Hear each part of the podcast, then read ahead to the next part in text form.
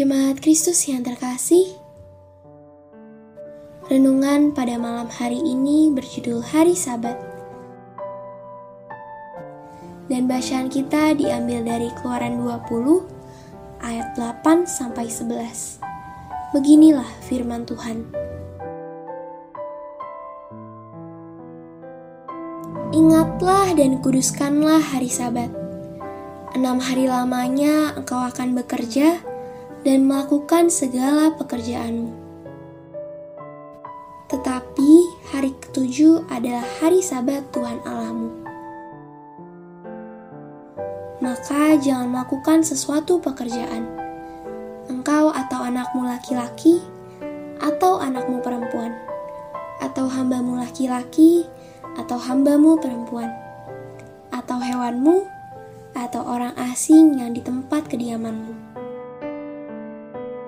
Sebab enam hari lamanya Tuhan menjadikan langit dan bumi, laut, dan segala isinya. Dan ia berhenti pada hari ketujuh. Itulah sebabnya Tuhan memberkati hari sabat dan menguduskannya.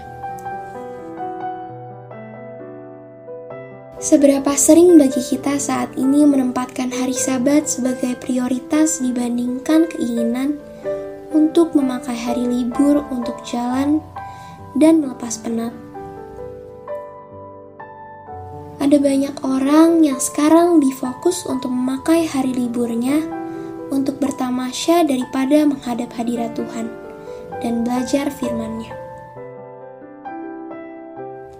Banyaknya pilihan liburan membuat kita tak jarang lupa untuk memprioritaskan Allah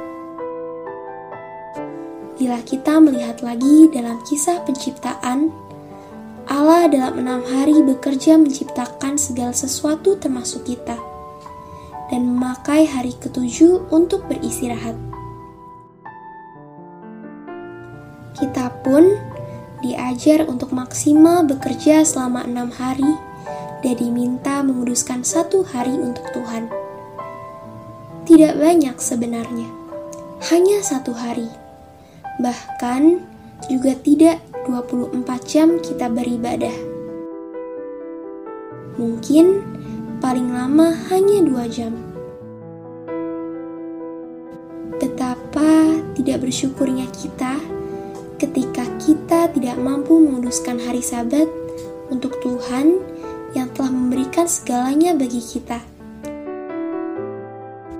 Melalui apa yang kita kerjakan selama enam hari setiap minggunya, dan kita masih mengambil satu hari tersebut untuk menyenangkan diri kita sendiri. Apalagi dalam masa pandemi ini, kita tidak bisa berdoa dan beribadah seperti biasa. Semakin besar godaan untuk memenuhi kebutuhan sendiri daripada harus bersusah payah mengikuti ibadah. Mari kita kembali menyadari bahwa segala sesuatu yang kita miliki berasal dari Allah, dan kita pun sudah seharusnya menggunakan apa pun yang kita miliki, termasuk diri kita sendiri, untuk memuliakan Allah. Dan salah satu caranya menguduskan hari Sabat.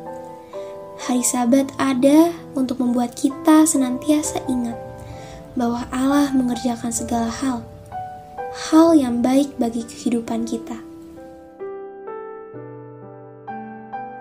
Demikianlah renungan kita pada malam hari ini. Semoga damai sejahtera bagi Tuhan Yesus Kristus tetap memenuhi hati dan pikiran kita. Amin.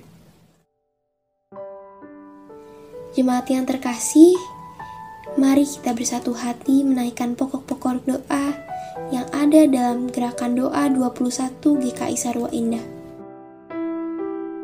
Mari kita berdoa.